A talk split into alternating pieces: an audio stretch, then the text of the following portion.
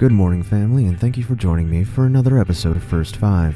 If you are new here and you don't happen to know what First Five is, it's a practice we have where we give the first five minutes of our day to God.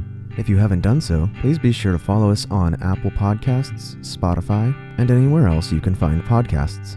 Also, please be sure to share this podcast with anyone you think it might encourage or inspire. Now, let's jump into it.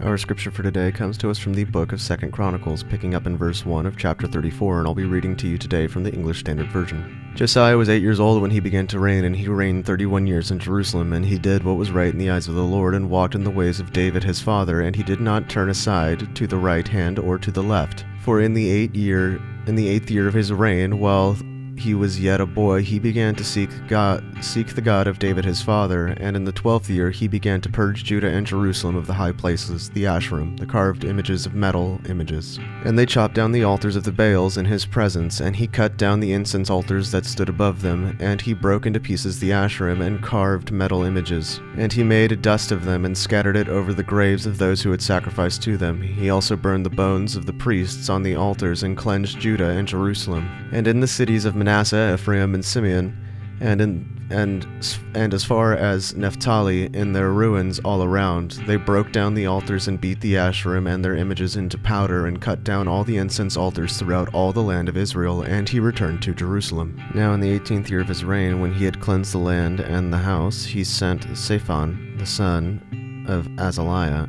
and Manasseh, Manasseh, the governor of the city, and Joah, the son of Joahaz, the recorder to repair the house for the Lord his God. They came to Hilkiah and the high priest and gave him the money that he had been brought into the house of God, which the Levites, the keepers of the threshold, had collected from Manasseh and Ephraim, and from all the remnant of Israel, from all Judah and Benjamin, and from the inhabitants of Jerusalem. And they gave it to the workmen who were working on the house of the Lord. And the workmen who were working in the house of the Lord gave it to repairing to restore the house. They gave it to the carpenters and the builders to buy quarried stone and timber for binders and beams for the building that the king of Judah had let go to ruin. And the men did work faithfully. Over them were Jehath and Obadiah, the Levites, the sons of Merari, and Zechariah and Meshullam, of the sons of the Kohathites, to have oversight. The Levites, all who were skillful in instruments of music, were over the burden bearers and directed all who did work in every kind of service. From the Levites were scribes and officials and gatekeepers. While they were bringing out the money that had been brought into the house of the Lord, Hilkiah the priest found the book of the law of the Lord given through Moses. Then Hilkiah answered and said to Shaphan, the secretary, I have found the book of the law in the house of the Lord. And Hilkiah gave the book to Shaphan. Shaphan brought the book to the king, and further reported to the king all that was committed to your servants they are doing. They have emptied out the money that they have found in the house of the Lord and given it into his hand, the overseers and the workmen. Then Shaphan the secretary told the king, Hilkiah the priest has given me a book.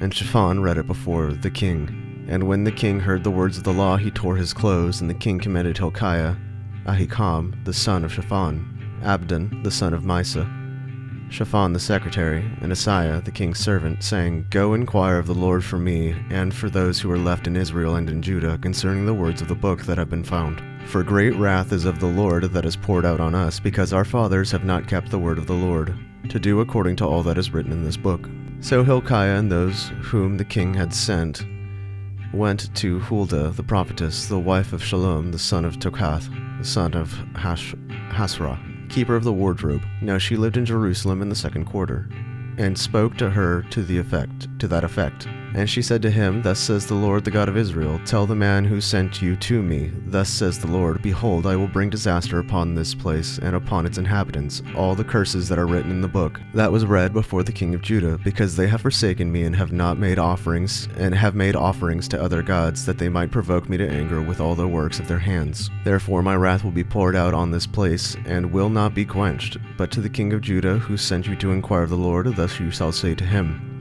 Thus says the Lord the God of Israel regarding the words that you have heard. Because your heart was tender and you humbled yourself before God when you heard the words against this place and its inhabitants, and you have humbled yourself before me and have torn your clothes and wept before me, I also have heard you, declares the Lord. Behold, I will gather you to your fathers, and you shall be gathered in to your grave in peace, and your eyes shall not see all the disaster that I will bring upon this upon this place and its inhabitants.